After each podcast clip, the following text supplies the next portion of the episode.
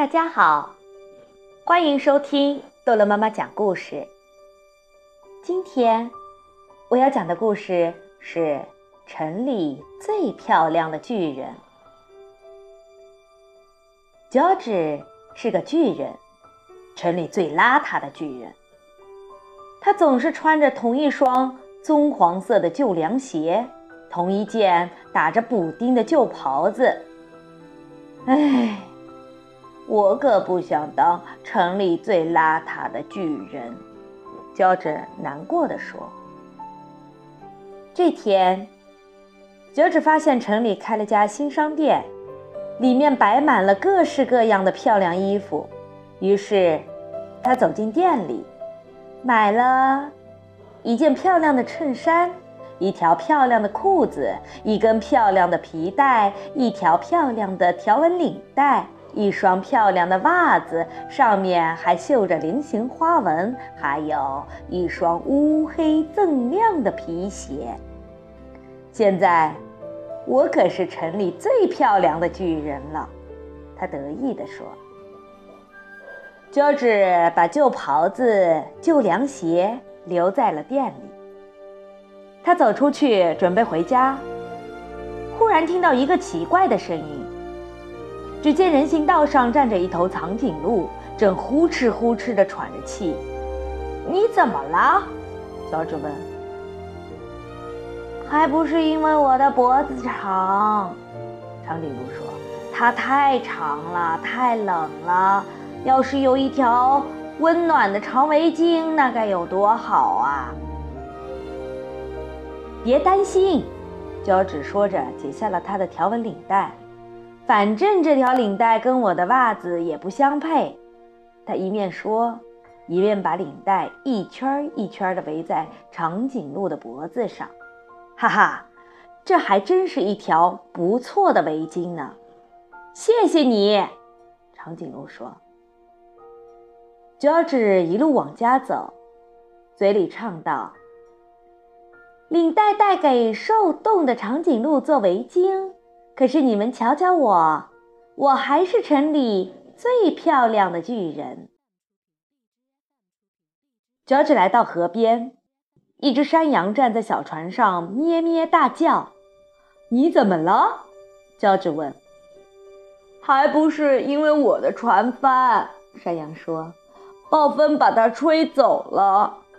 要是我的小船有一张结实的新船帆，那该有多好啊！别担心，乔治说着，脱下了他的新衬衫。反正这衬衫也是从裤子腰里老是跑出来。他一面说，一面把衬衫拴到了小船的桅杆上。哈哈，还真是一张呱呱叫的船帆呢！谢谢你，山羊说。乔治心里美滋滋的，一边走一边唱。领带带给受冻的长颈鹿做围巾，衬衫给山羊的小船做船帆。可是你们瞧瞧我，我还是城里最漂亮的巨人。乔治走过一幢被烧毁的房子，房子旁边站着一只鼠妈妈和一群鼠宝宝，他们都在伤心地吱吱叫着。你们怎么了？乔治问。还不是因为我们的房子，鼠妈妈说：“大火把它烧掉了。要是我们有一幢新房子，那该有多好啊！”别担心，乔治说着，脱下一只乌黑锃亮的新皮鞋。反正这皮鞋也磨得我脚趾起泡。鼠妈妈和她的孩子们爬进皮鞋里，哈哈。还真是一个温暖舒适的家。谢谢你，老鼠一家说。现在，乔治只好单脚跳着走，可是他却很开心地唱道：“领带带给受冻的长颈鹿做围巾，衬衫给山羊的小船做船帆，皮鞋给老鼠一家做房子。可是你们瞧瞧我，还是城里最漂亮的巨人。”乔治经过一个宿营地，一只狐狸站在帐篷前，正呜呜地哭。“你怎么了？”乔治问。“还不是因为我的睡袋。”狐狸说，“它掉到水坑里去了。要是我有一个温暖干燥的睡袋，那该有多好啊！”别担心，乔治说着，脱下了一只袜子。反正这只袜子也弄得我脚趾头发痒。狐狸钻进袜子里，哈哈，还真是一个非常舒适的睡袋呢。谢谢你，狐狸说。脚趾继续单脚跳着走，边跳边唱道：“领带给受冻的长颈鹿做围巾，衬衫给山羊的小船做船帆，皮鞋给老鼠一家做房子，袜子给狐狸做睡袋。可是你们瞧瞧我，我还是城里。”最漂亮的巨人。乔治走过一片沼泽地，一只小狗在沼泽地旁边汪汪叫。你怎么了？乔治问。还不是因为这片沼泽地，小狗说。我想走过去，可是烂泥粘住了我的脚。要是有一条不那么泥泞的小路，那该有多好。别担心，乔治说着，脱下了的他的漂亮皮带。反正他勒得我肚子痛。他一面说，一面把皮带放在了沼泽地里。哈哈，皮带铺成了一条干燥的小路。谢谢你，小狗说。这时刮起了大风，可是乔治满不在乎。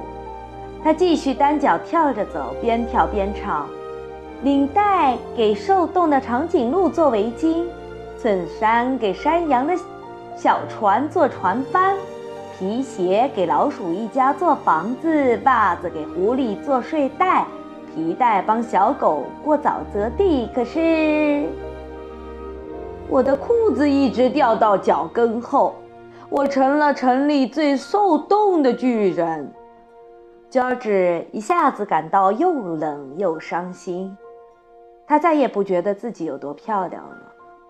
他站在风里琢磨着：“我得回那商店去，再买一身新衣服。”他拿定主意，转过身，单脚跳着，急急忙忙去那家商店。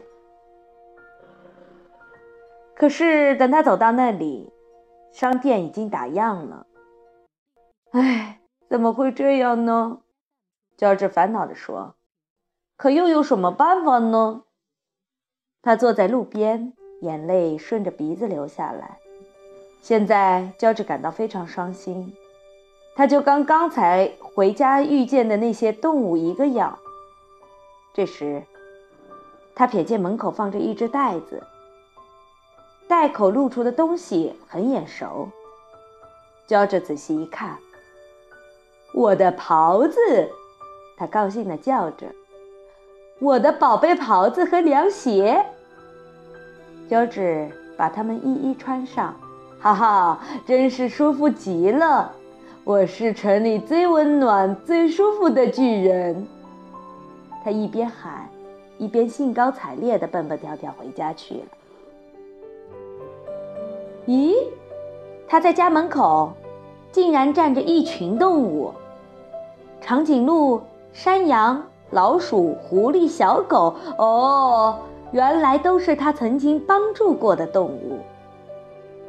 他们给乔治送来了一大盒礼物。快来，乔治！大家说：“快打开盒子看一看。”乔治解开盒子上的缎带。里面是一顶用金纸做的美丽王冠，还有一张卡片。看看卡片上写了些什么呀？